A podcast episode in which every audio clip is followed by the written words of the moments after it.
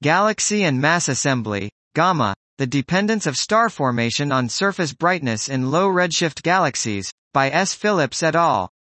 The star formation rate in galaxies is well known to correlate with stellar mass, the backquote star-forming main sequence.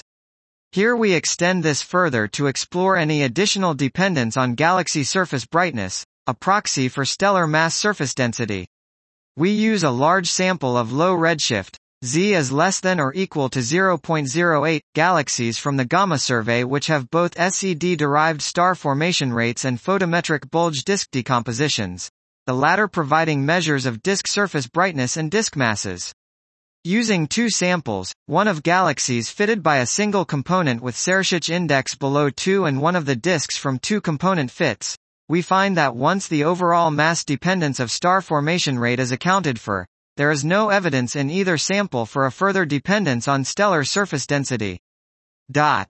This was Galaxy and Mass Assembly, GAMA, the dependence of star formation on surface brightness in low redshift galaxies, by S. Phillipps et al.